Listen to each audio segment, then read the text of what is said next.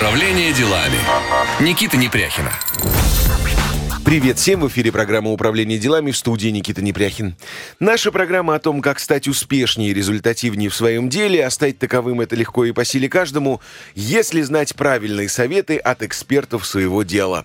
И сегодня, дорогие друзья, у нас с вами будет очень любопытный эфир, потому что мы с вами узнаем, существует ли мировое правительство, контролируют ли нас инопланетяне, правда ли, что ковид — это рукотворное э, дело рук кого-то. Да и вообще будем говорить сегодня про конспирологию и теории заговора. А все потому, что сегодня я пригласил э, историка, исследователя теории заговора, медиаэксперта, преподавателя университета Лица на минуточку и автора книги, которая не так давно вышла в Альпине, книга, которая называется «Русская культура заговора». Илья Яблоков напротив меня. Илья, здравствуйте. Здравствуйте, Никита. Мне вот первый вопрос, когда э, я встречаю людей, у которых довольно необычная и узкая специализация, мне все время вот искренне интересно, как вы докатились до такой жизни. Я имею в виду, вот почему вы являетесь исследователем теории заговоров?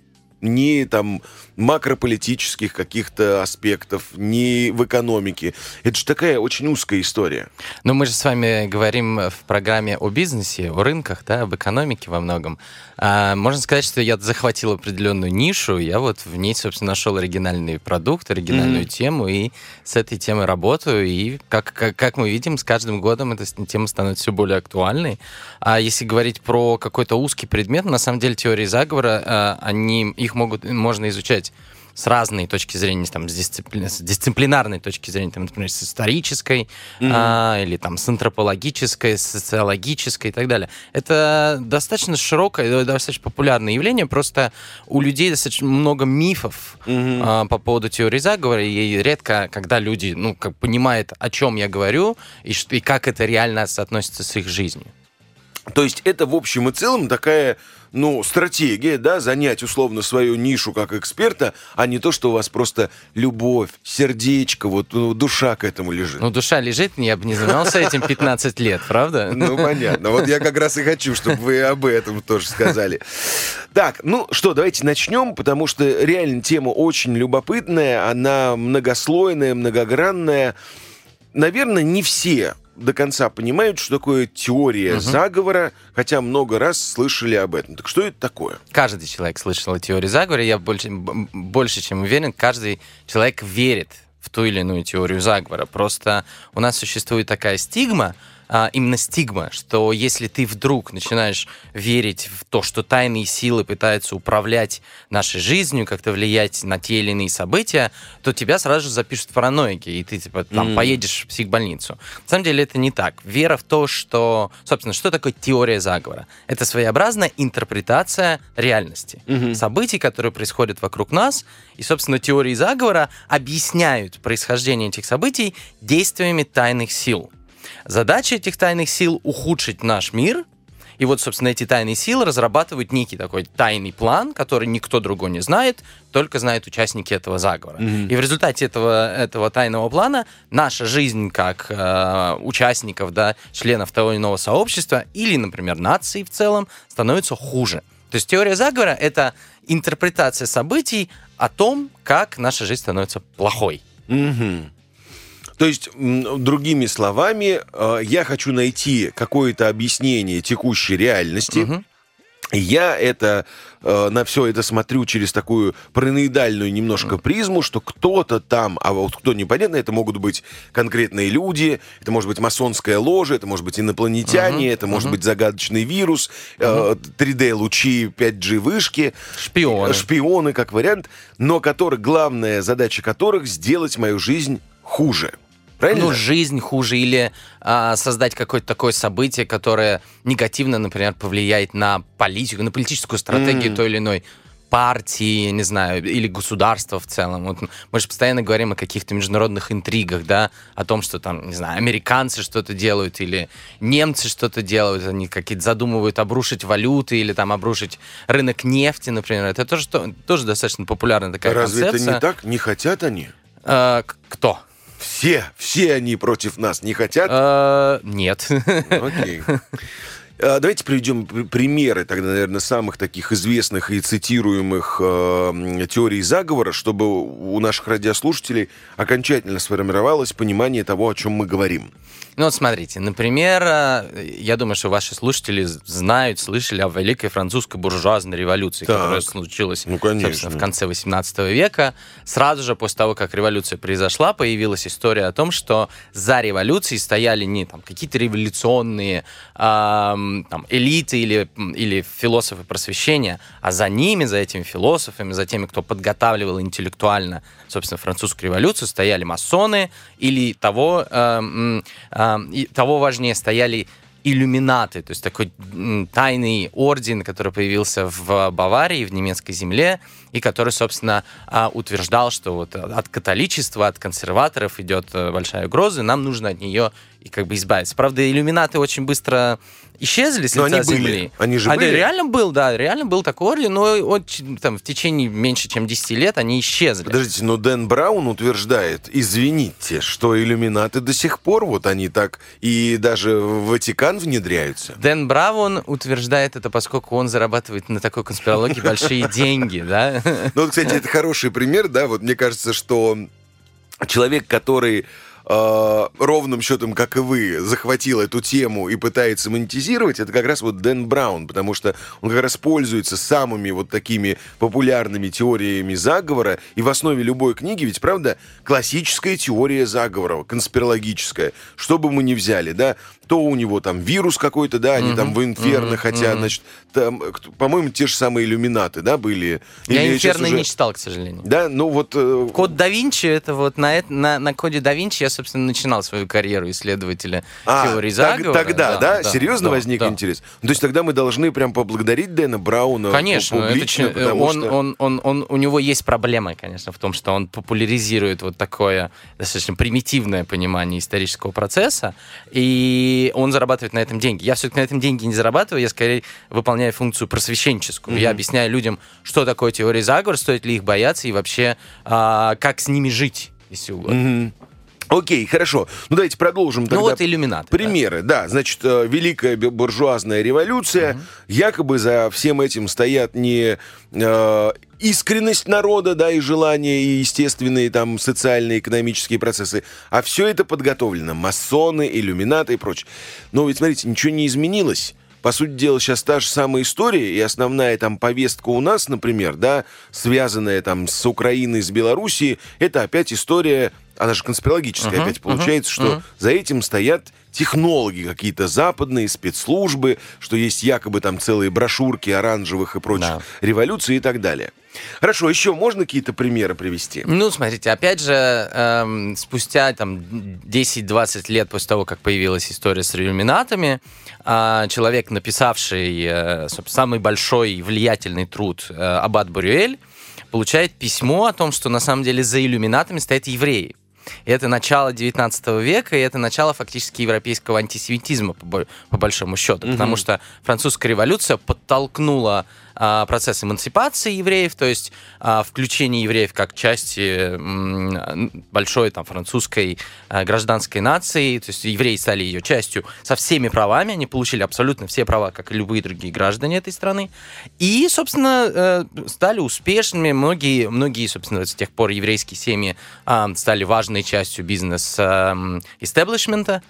И вот, собственно, с начала 19 века начинает развиваться история о том, что за революциями стоят евреи. И вот появляется в конце 19 века, в начале 20 века известная фальшивка протокола сионских мудрецов, Мудрецов, да. которая очень Да, сильно да, да, да, повлияла, собственно, на историю 20 века. Давайте вот чуть Собственно, поподробнее, да, потому что это один из таких, я понимаю, ну таких знаковых документов в истории э, теории заговоров. А, ну, за, за разработкой, за написанием протоколов, собственно, стояла русская охранка. Это уже доказано. То есть это, это был документ подготовленный, слепленный из нескольких источников. А, часть из них была получена, собственно, благодаря а, политическим процессам в той же Франции, потому что, собственно, одни, один из таких инспирированы, что ли, вдохновлены были политическими памфлетами а, Французской республики. А с другой стороны, тот, кто, собственно, поднял эту тему в России, это были такие черносотенцы и очень, э, очень консервативно настроенные православные фундаменталисты. Они начали раскручивать историю, что действительно евреи стоят за модернизацией российского общества, и что они как раз несут угрозу, потому что модернизация... Ну, модернизация негативная коннотация. Конечно, да, потому что они, потому что они, собственно, воспринимали западнические такие настроения и mm-hmm. модернизацию российского общества с точки зрения экономики, политики и просто культурную модернизацию. То, что запустил царь Александр II во время своих реформ в 60-е годы 19 века, именно как а, угрозу русской, как они понимали, национальной идентичности. Ну и затем, собственно, протоколы получили свою популярность благодаря во многом белогвардейцам, потому что именно благодаря белогвардейцам и русским белоиммигрантам а, текст протоколов попал в другие национальные контексты.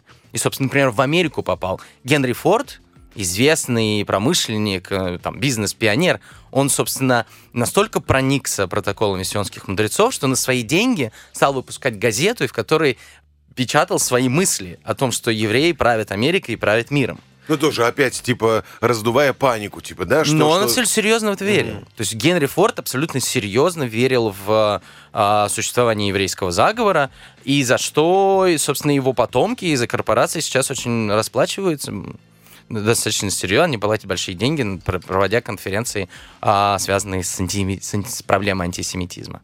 Мы сейчас сделаем небольшой перерыв на рекламу, а после продолжим. Впереди все самое интересное. Управление делами. Никита Непряхина. Управление в эфире. Никита Непряхин меня зовут, а напротив меня Илья Яблоков, историк, исследователь теории заговора, медиаэксперт, преподаватель университета Лица, а, автор книги «Русская культура заговора». Вот сегодня как раз про конспирологию, про теории заговора мы говорим. В нашей первой части мы дали определение, что же такое теория заговора, ну и начинаем даже, мне кажется, даже в хронологическом порядке, да, перечислять, какие э, конспирологические теории существовали и действительно повлияли на и исторический ход событий. Мы упомянули э, идею о том, что якобы французская буржуазная революция — это э, заговор масонов, а может быть даже и иллюминатов. Из иллюминатов потом выросла антисемитистская вот эта вся тема антисемиты, стали возникать в начале 19 века. И протокол, как он еще раз называется? Протоколы сионских, сионских мудрецов. мудрецов. Ну вот э, Илья утверждает, что уже есть доказательства того, что это было сляп, сляпано у нас, да, в России. Но это нет, фальшивка вообще появилась, э, она Фаль... была написана русской а, контрразведкой, то есть шпионами, которые работали во Франции. То есть mm-hmm. они получали, а, они получали доступ к различным политическим памфлетам, существовавшим на тот момент во Франции, и таким образом, а, собственно, потом уже перевели это на русский язык. Но правда, опять же, протоколы сионских мудрецов это такой очень композитный текст, он состоит из многих элементов. А вот эти, скажем, что там внутри? Это, это что-то, как это выглядело? Это эм, бумажка, книга, что там? Фабула такая, значит, э, якобы на пражском кладбище встречаются представители 12 колен Израилевых э, и обсуждают то, как они уже контролируют мир и что они сделают дальше. Uh-huh. И там, то есть текст э, разбит на такие главы, в каждой главе объясняется, эм, там, что мы будем делать, например, с революциями по, по всему миру, как мы будем захватывать финансовую власть, как мы будем захватывать, не знаю, разрушать мораль э, современного человека посредством каких э, инструментов. То есть каждая глава об этом говорит. Это интересный документ, это такой, на самом деле, слепок реальности, потому что протокол сионских мудрецов, например, содержит такие курьезные примеры, как причина появления метро европейских городах. На тот момент метро это был совершенно новый способ передвижения. Так. И в протокол сионских мудрецов утверждается, что вот разветвленная сеть метро под городами это такой способ разрушить эти города в, в, в тот момент, когда, собственно, эти заговорщики решают так сделать. Потому что, собственно, в тоннелях можно проложить взрывчатку, и тогда все, все города уйдут собственно, под землю. Но это такой, на самом деле, страх новых технологий, а, характерный, как я уже сказал, для тех консервативных фундаменталистов, которые, собственно, и верили а, в, эти, в эти протоколы. То есть, еще раз, правильно ли я понял, что вот это вот э, слепленный такой документ, да, но я так понимаю, что это не это никакая не конституция, не правила, не свод регламентов, а это такие рассуждения, Рассуждения. что будем Да, делать там да. вот с этой отраслью, с тем, всем и так далее. Его слепила русская контрразведка для того, чтобы как раз поддержать антисемитизм, да, вот, вот, и, или, или для чего? Ну, Какая цель-то? Цель была, мне кажется, цель была следующая, что подкинуть э, консервативным партиям Ага. в России, э, ну, такой способ, что ли, осмысления реальности. То есть м, во многом, наверное, спровоцировать консерва- консерваторов действовать более активно в политическом поле. То есть поддержать царя, который на тот момент был достаточно консервативным, а, поддержать более такие консервативные тенденции. То есть испугать, что ли, правых в России и заставить их как-то более активно бороться с а, модернизаторской повесткой. Ну и вообще мне кажется, что основа любой пропаганды, с чего она вообще начинается, да, а пропаганда сейчас, я ни в коем случае не задаю какую-то негативную коннотацию, потому что это, ну, это норма, не может государство без, без рупора, без пропаганды. Я не соглашусь. Пропаганда, пропаганда Про- имеет четкий негативный а, флер, если угодно. Нет, Да. мы не согласны с вами. Хорошо. Мы здесь говорим, это нормально. Кстати, потом подискутируем обязательно на, на эту тему. Но смотрите, а, ведь основа любой пропаганды это наличие внешнего врага. Или Правильно? внутреннего, наличие Ну, и- образа врага, да. скажем так. О, образа, ну, чаще всего это, конечно, внешние, а а есть еще и внутренние. Если они сочетаются, это вообще замечательно. То есть получается, что вот эти протоколы сионских мудрецов, это как бы ну, не, попытка найти внешнего врага и обосновать да, какие-то внутренние политические или экономические процессы, да, например, вот почему мы усиливаем вот это, или вот почему мы там, я не знаю, больше денег в оборону, да, ну вот как для, для того, чтобы обосновать э, необходимость действий, правильно? Вот почему ну, нам нужно действовать активно и продвигать вот такую определенную Ага. повестку. Иначе случится, иначе в Москве построят метро, иначе нашу моральную, нашу мораль, мораль нашей молодежи разложит какие-нибудь, не знаю, там эм, внешние акторы, не знаю, какие-нибудь политические партии или, например, э, западная литература, которая подорвет э, мораль и нравственные ценности наших людей, там, не знаю, наших сограждан. Ну вот, в принципе, это такой базовый, а, базовый страх. По сути дела, а, понимаете, теории заговора в традиционно 18, 19, 20 веках они рождались как некая реакция на что-то новое. Да? А в 21 веке это все-таки уже сложнее феномен, потому что это даже не столько реакция на что-то новое, а это в целом попытка интерпретировать очень сложный мир. И когда вот ты находишься в контексте информационном контексте, который переполнен фактами, который пр- переполнен информацией, ты просто сам не можешь в этом во всем разобраться, э, тебе на, на помощь приходит теория заговора, особенно когда происходят какие-нибудь э, очень трагичные Ну да. события. Но это вы сейчас, Илья, уже говорите о причинах, да, возникновения всего этого. Мне бы хотелось это вообще отдельно вынести и прям вот проговорить, потому что это такая, Хорошо. на мой взгляд, ну, когнитивная причина, да, почему э, теории заговора возникают. Это самый простой метод объяснения, да, и наш мозг идет по самому простому пути. Мне бы хотелось просто продолжить даже вот в таком хронологическом порядке э, приводить примеры теории заговоров, потому что мне кажется, что мы не самые вот известные на текущий момент назвали. Можно еще какие-то примеры привести? А, ну, есть прекрасная, опять же, появившаяся в Америке теория заговора про мировое правительство, Во. про новый, новый мировой порядок. Да? То, что, это то, что- хронологически далее уже было. Это уже следующее, это же середина 20 века, потому что в, там, в контексте этих теорий заговора очень часто возникают различные там, некоммерческие э, организации или там а, неформальные организации крупных бизнесменов, типа Ротшильды, Рокфеллеры, и вот, собственно, достаточно э, большое количество американцев в, там, во второй половине 20 века начали развивать иде- идею о том, что вот эти иностранцы, вот эти, и даже не иностранцы, а эти а, банкиры, которые имеют интересы по всему миру, попытаются лишить Соединенные Штаты Америки независимости, самостоятельности в принятии политических решений, втянут их во всякие мировые войны, мировые кризисы, и таким образом, собственно, Соединенные Штаты потеряют автономию и станут такими очень зависимыми от всяких а, нехороших, злых мировых банкиров. То есть это вот идея про новый мировой порядок. Но и, и я правильно понимаю, что это все равно, вот когда они э, говорят, что вот, наверное, там а, Рокфеллер, Ротшильд и еще кто-то там, тайные люди, вот они собрались, они контролируют весь мир и так далее. Это все равно же такая, получается, попытка оправдать какие-то, ну, события. Ну, что, например, слушайте, это не, там, я неправильно, не знаю, там, деньги в банк вложил, а это вот кто-то там чего-то угу. сделал так, что вот я обанкротился. Особенно, когда я обанкротился. К- да, когда я обанкротился. А, как раз, собственно, почему люди находят, а, почему люди стремятся в теориях заговора найти какого-то очень четкого врага. Да. Потому что это ты таким образом проецируешь все свои страхи и все свои неудачи не на какую-то абстрактную систему, mm-hmm. а на совершенно четкого э, внешнего или внутреннего врага. Там евреи, например, э, масоны, не знаю, э, западные НКО, кто угодно, да, ведьмы, например, да, ты пытаешься как-то э, э, попытаться, что ли, э, придать лицо, сформировать некий имидж того врага, который тебе, собственно, вредит, как ты считаешь, тебе вредит.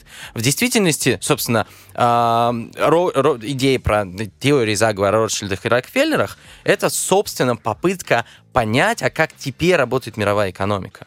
Что, потому что она сложная, потому что в ней огромное количество интересов людей. Непонятно, не всегда понятны причины того или иного явления, почему эта валюта пошла вверх, почему пошла вниз. И вот люди как-то пытаются это, это все рационализировать, как-то попытаться на своем локальном, индивидуальном уровне попытаться это все осмыслить. А, а что у них обычно есть? Какая информация у них есть? У них есть интернет, например. Или у них есть какие-то книжки, которые они купили на развалах. И в, это, в этих книжках очень просто всегда все описывается. Потому что, опять же, это бизнес. Очень часто э, литература о теориях заговора, она имеет огромные тиражи. Соответственно, тем, кто ее пишет, тем, кто ее издает, выгодно это постоянно производить, а, чтобы, собственно, поддерживать определенный интерес к этой теме. Угу. Ну и получается, что вот а, опять же, да, можно всегда идти двумя путями. Первое, разобраться в действительности, как устроена там экономика, угу, да? Угу. Это же сколько надо времени да. этому посвятить, чтобы понять, какие есть микро, макроэкономические процессы, как это все устроено, кучу терминов, да, понять, что такое огромное количество стран, что на экономические процессы влияет миллиард факторов. А можно просто взять и сказать, слушайте, да все гораздо пудрят на мозг. Угу. Там сидят пять человек, и они там, исходя из своих идей, что-то решают. Да. На самом последнем этаже Empire State Building. State Building. Да. Кстати, вот, Илья, э, вы упомянули историю о том, что э, в концепции всех теорий заговора есть какой-то элемент ухудшения, да, что угу, есть угу. какой-то враг, который угу. ухудшает. У меня будет тогда вопрос, а можно ли, допустим, отнести одну из самых популярных истории в 20 веке, связанную с тем, что есть инопланетяне, и правительство их скрывает. Угу. Тоже к теории заговора. Да, безусловно. А, а вот давайте, знаете, что сделаем? Так. Я же, мне же нужно создать интригу. Угу. Мы сейчас сделаем перерыв на новости, узнаем, что происходит в мире, в стране и в нашей любимой Москве, а потом продолжим. Никуда не переключайтесь, потому что дальше Илья Яблоков нам расскажет, правда ли, что правительство скрывает э, НЛО, есть ли инопланетяне, и правда ли, что в правительстве есть некоторые рептилоиды. Не переключайтесь. Управление делами. Никита Непряхина. Привет всем, кто к нам присоединился. Управление делами в эфире. В студии ваш покорный слуга Никита Непряхин. А сегодня у меня в гостях историк, исследователь теории заговора, медиаэксперт Илья Яблоков. Илья преподает в университете Лица, и более того, совсем недавно вышла книга «Русская культура заговора. Конспирологические теории на постсоветском пространстве». Ну и мы обязательно потом вернемся еще раз к этой книге. Ну а пока мы идем по пути пути перечисления самых известных конспирологических теорий, а Илья абсолютно блестяще и филигранно объясняет, откуда растут ноги, как все это появилось. Так что вы слушайте, наматывайте на ус, а мы сейчас э, переходим от мирового правительства к следующей вехе. Эта история, напомню, что в США, да, она угу. стала очень, очень сильно популярной, что правительство скрывает наличие инопланетян, что есть даже отдельная зона, не помню, когда Розвелл, да. Э, ну, Да, Розвелл и зона 44, по-моему, что ли она называется. Где вот... Ангар 18. И, а, там. да, да, да, что вот там точно абсолютно упавшие э, летающие тарелки. Кстати, даже видео было, я сейчас вот не вспомнилось, препарирование трупа инопланетянина, которое было очень популярным. Что про эту историю известно? Ну, смотрите, эм, во-первых, появление есть вообще истории про инопланетян в 20 веке достаточно характерно. То есть это такой...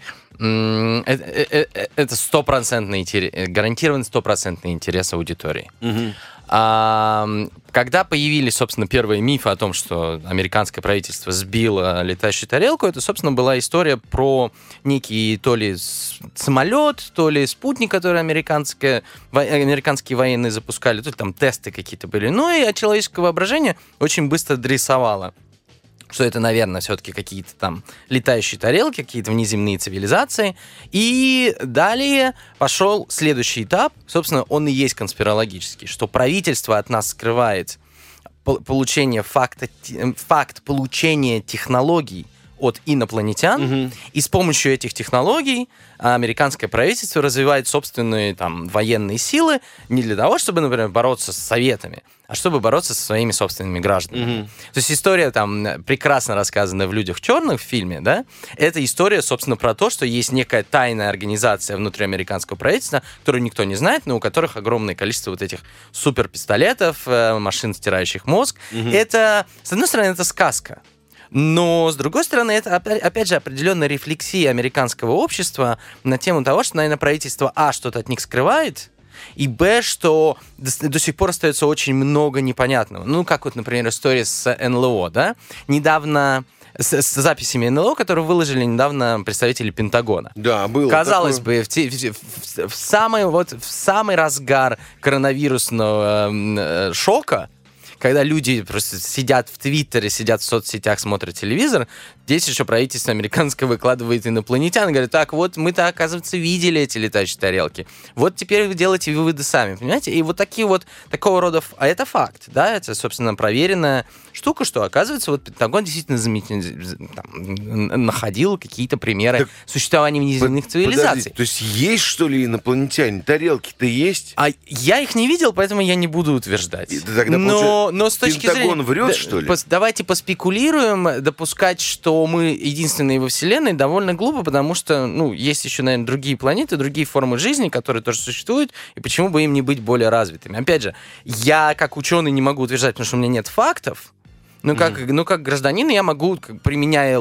базовые логические принципы, Слушайте, допустить а может тогда коронавирус-то это вообще биологическое оружие инопланетян? ну, напишите книжку об этом. А, а вы представляете, как я хай- хайпану вообще на этом? Да я Какой- уверен, ну, Какой слушайте, интерес это некоторые ваши коллеги уже выпустили книжки про коронавирус, собственно, Ну, очень да. быстро.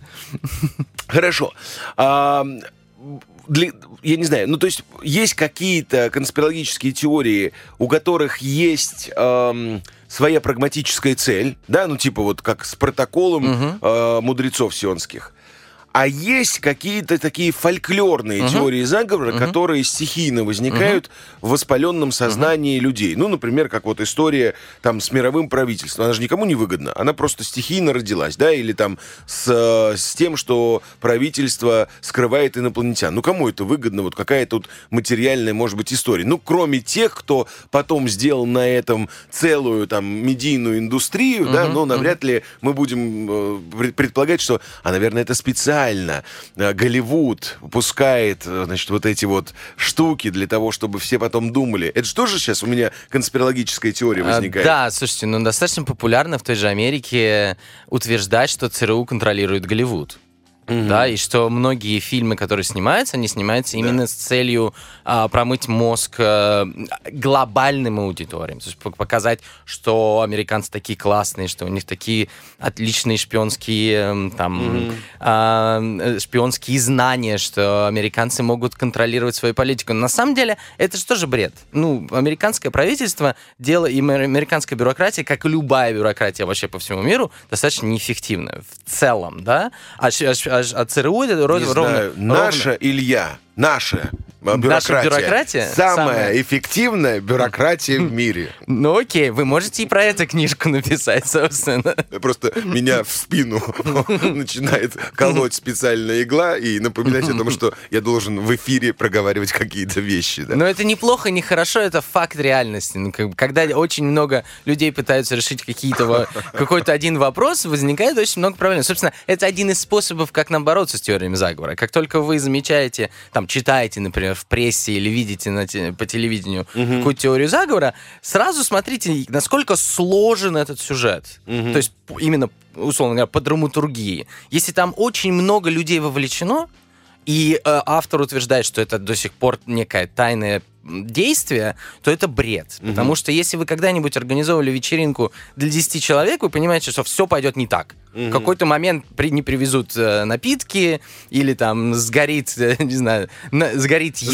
Сгорит один из сгори- гостей, Сгорит да. один из гостей, ну так тоже может быть. Ну, собственно, это ну, нужно включать какие-то базовые принципы логического мышления. Ох, Илья, мне кажется, вот вы сейчас в Москве, не доедете вы до Лица. Встретят вас наши коллеги с РЕН-ТВ и, так сказать, за м, вот эти секреты противодействия конспирологическим теориям побьют вас, потому что Ну, кстати говоря, РЕН-ТВ приглашала меня участвовать в их программах, поэтому... Да, но это какой-то садомазохизм небольшой. Ну, слушайте. Илья, вот у вас книга называется, там есть э, подстрочник, да, «Конспирологические теории на постсоветском пространстве». Ну, понятное дело, что когда мы говорим там про масонов, иллюминатов, мировое правительство, это такая вот всемирная история. А есть ли какие-то конспирологические теории, которые именно наши, локальные, советские или российские, которые возникают или возникали у нас вот? А, ну, смотрите, в России конспирология появилась примерно одновременно с э, европейской.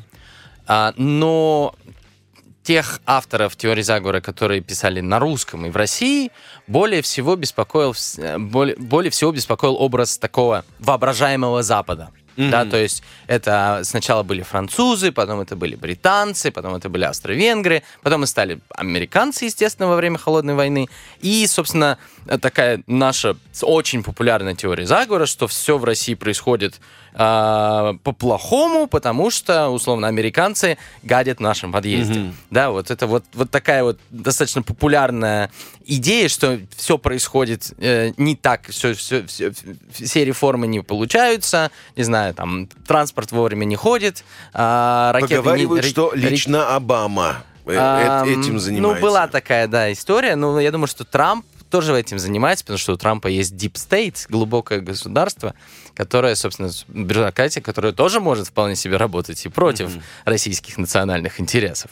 Вот, собственно, главная идея это, это то, что есть некий воображаемый Запад, и этот Запад нам вредит. Вот это такая прямо, это центральная вещь, если угодно, центральный э, мотив, вокруг которого и выстраивается русская культура заговора. И здесь, конечно, стоит упомянуть 91 год и тот факт, что, э, понимаете, те- теории заговора рождаются из э, фактов все равно. Они строятся на фактах. Внутри любой теории заговора будет какой-то факт. Он будет неправильно интерпретирован. Иногда он где-то будет, э, где-то авторы наврут специально, чтобы выстроить красивую, как бы картинку, красивую историю. Но тот факт, что в 91 году реально члены правительства устроили заговор, чтобы, чтобы как бы предотвратить а, реформы Горбачева, с одной стороны, а с другой стороны, тот факт, что Горбачев подтверждал свое участие, ам, скажем так, в переговорах, если угодно, по поводу ГХЧП, и когда его журналисты спрашивали на пресс-конференции, расскажите там, о деталях, он говорил, я вам никогда ничего не расскажу. Собственно, Горбачев до сих пор ничего не рассказал, и этот факт, что э, лидер страны Советского Союза что-то скрывает, помогает легитимизировать разные интерпретации того, что произошло в 91 году. Но, но в сухом остатке, что мы имеем после 91 года, произошел развал Советского Союза, а, кризис идентичности, экономический кризис, политический кризис, ну и любые другие кризисы, кризис идеологии в том числе. И поскольку миллионы наших соотечественников пострадали от этого, от этого кризиса многофакторного, со- соответственно, э, э, наши соотечественники и так часто верят, что 91 год это заговор. Мгм. Ну и опять пытаются найти какого-то опять внешнего Да, врага, кому да. это выгодно. И внутреннего. И внутреннего, да, что, например, кто-то взял и а, специально, нарочито, умышленно, да, хотел навредить всем и вся. Вот он враг, и поэтому э, сейчас, что там, я, я не могу поменять коммуналку там на однокомнатную квартиру, виноват вот этот конкретный человек. Ну и, наверное, каждый тут э, своего виновника находит, да, тут уже на вкус и цвет товарищей нет. Друзья мои, мы сейчас сделаем э, небольшой перерыв, послушаем рекламу, ну а после продолжим. Никуда не переключайтесь. Управление делами. Никита Непряхина. Управление делами в эфире. В студии Никита Непряхин. В гостях у меня сегодня Илья Яблоков. Историк, исследователь теории заговора, медиаэксперт, автор книги «Русская культура заговора». Вот сегодня мы говорим про эту излишнюю подозрительность, про конспирологу- конс- конспирологию, про то, почему мы считаем, что во всех наших проблемах кто-то виноват. От инопланетян до Трампа. Вот об этом и речь. А, Есть ли какие-то вот сейчас, Илья, самые свежие примеры теории заговоров, свидетелями которых вот мы э, явля- являемся и буквально вот недавно на наших глазах они произошли? Ну, коронавирус, само собой. Так. А, я думаю, что каждый из нас так или иначе сталкивался, когда, когда смотрел телевизор или там просматривал социальные сети, что люди верят, например, что коронавирус это а, искусственно изобретенный Конечно. эм, А мы не то что верим, вирус. мы, у- мы уверен, у меня татуировка даже на, на правом плече есть. Это все китайцы. У вас такая татуировка? Да, Илья, серьезно. А, И китайцы. А я сейчас все Так, объясню. да. У меня есть конкретные аргументы. Так. Это где было сделано? В Ухане, Ухане. все. А в Ухане кто там?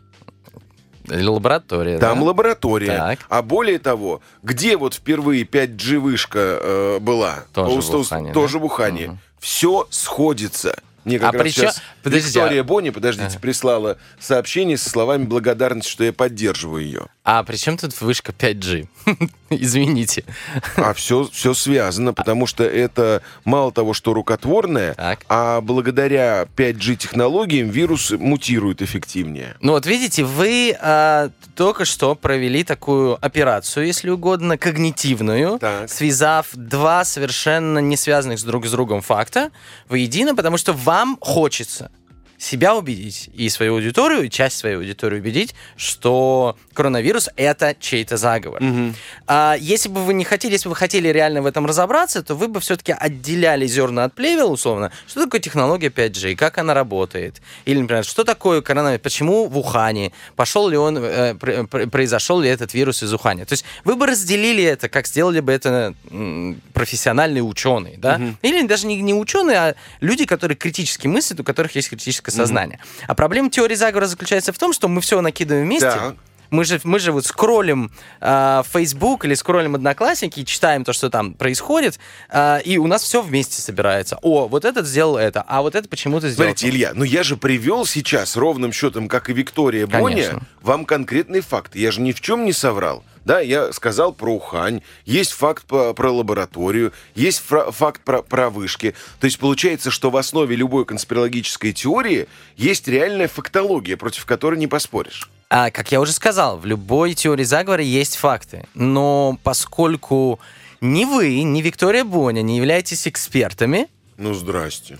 То, ну, извините, я как бы, я, я сюда пришел, британские ученые все доказали, поэтому, а, поскольку вы не являетесь экспертами, вам кажется, что вы понимаете, как это работает, и поэтому вы связываете все воедино, и вам кажется, что это классный, логично работающий концепт. А это на самом деле не так, потому что если вы обратитесь к настоящим экспертам, они вам объяснят, что, условно, там, а, вышки 5G не вредят а, здоровью. Они не могут вызывать те самые эффекты, о которых вы говорите. Понимаете? Но, опять же, вы хотите в это верить. Вы условный Никита, да? А, условный, условная часть аудитории хочет верить в какие-то теории заговора. Их нельзя за это ругать.